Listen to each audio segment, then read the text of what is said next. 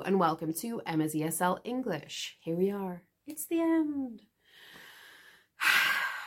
okay, for this last episode, I wanted to cover a student's question. So this came up in one of our conversations and I thought it was really interesting not surprising because I'm studying Chinese, I'm always interested in the differences in how things are explained in Mandarin and English. And it's often very, very different. And this is one of those circumstances. So my student said, I'll let the me from tomorrow handle it. And I was like, what? how, mm, what? this idea that we don't have to do something now or we don't have to worry about something now. We're going to let our future self deal with it. We're just going to leave it to them and trust that they can figure it out. Wow. I love it. I love it so much. It's such a great idea and it's such a great way to get that idea as well. I love it so much. So, of course, then I started thinking, do we have this in English? And the short answer is no. no, we do not have this in English. I think this is a great demonstration of how tenses and philosophy are different in China and Taiwan compared to in the West. Because this phrase both encompasses the way that tense works in Mandarin and also the philosophical way that people think about time and about people in time in Asia. So this is very interesting. but we don't have to go into all of that today. Don't panic, don't panic. the first thing that struck me about this, if we're trying to think of how to say it in English, is that I don't think we have this idea of a future self in English. Of course, philosophically, we do, but we don't exactly have a specific future tense although we have a lot of tenses that we use to talk about the future, we don't actually have a future tense. We do talk about and prepare for the future, but as you'll see from today's phrases, we, this human form, are not explicitly in that future when we're in those phrases. The future exists and the world exists in the future, and even our stuff exists in the future. But I couldn't think of anything, any phrases that put me in that future. Which, when you start thinking about it, is really, really weird. Why? Why don't we exist in the future? What is happening? And this is one of the reasons I love teaching. Wow. Mind blown. Anyway, so today we are going to look at some idioms and phrases that we do have to talk about the future in English. First of all, money. Hmm, money, money, money. We definitely have the idea of saving money for the future. Although we're never actually spending the money when we get to the future. Or now, for that matter. so, my parents always told me take care of the pennies, and the pounds will take care of themselves.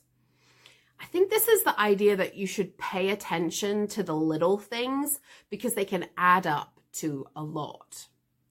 The second one is to save for a rainy day. In this case, the rainy day is a metaphor for bad things in the future.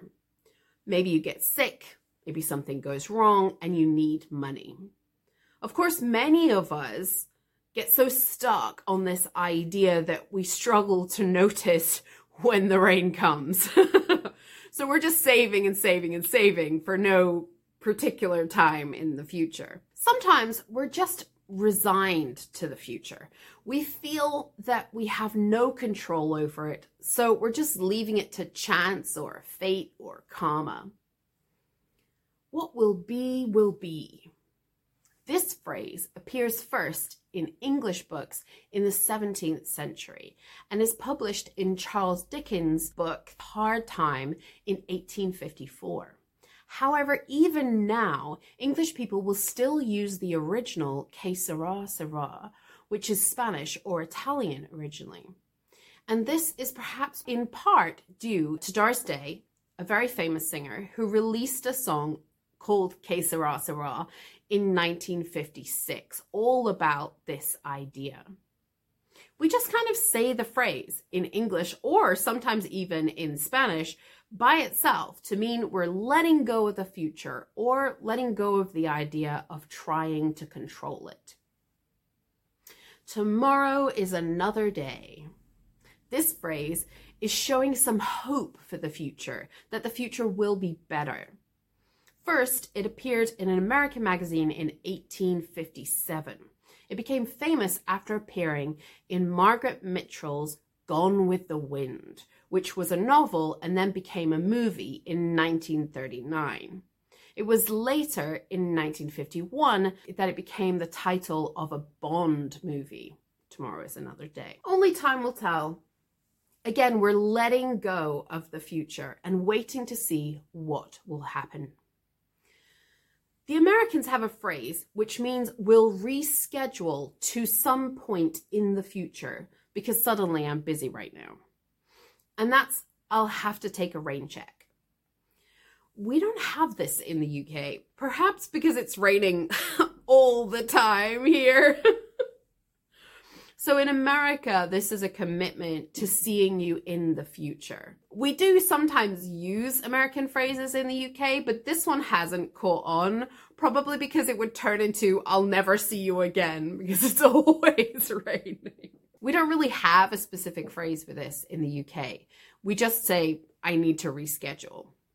And then we have phrases where we're predicting or expecting something in the future.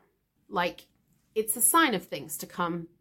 For example, if we were talking about climate change, we might say, all this rain is a sign of things to come. This phrase is usually quite ominous, pointing to something bad now and projecting that into more bad in the future. Someone might say, I think you're getting ahead of yourself when someone gets excited for the future.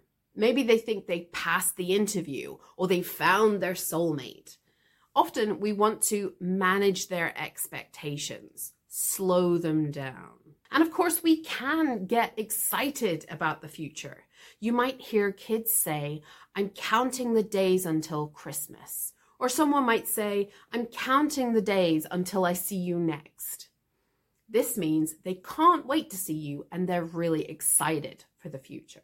And finally, the last three are about something that you do now that is going to have an impact on the future. The first, you reap what you sow, is the least common now and is considered a proverb. So it's quite old fashioned. And although you might not hear people use it, certainly most people know it. The phrase has various versions from various versions of the Bible. It gives us the idea that something bad done now will grow into something worse later. I suppose, in a way, this is the closest we get to the idea of karma in the West. But in true Christian fashion, instead of the neutrality of karma, this phrase is definitely negative and ominous. Similarly, what goes around comes around is an updated, modernized version. Perhaps slightly influenced again by karma, this is less negative, but still is often used to mean if you do bad things, bad things will come back to you. And finally, back around to our Asian start, we have actually a mention of karma.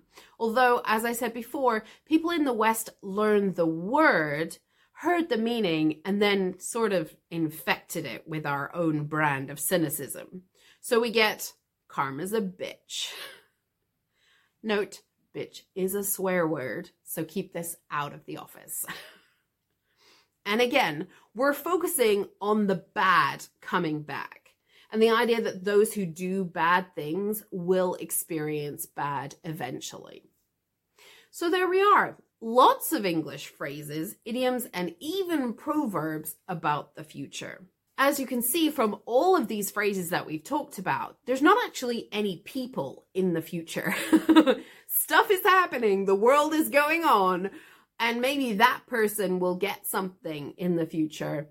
But that person isn't actually in the future. We're usually talking about things coming back around, but we didn't project the person into the future, which is quite different from the Chinese original idea we started with of I'm going to leave that to my future self. If you can think of any idioms or phrases that do project us into the future, then please do leave them in the comments because I couldn't think of any.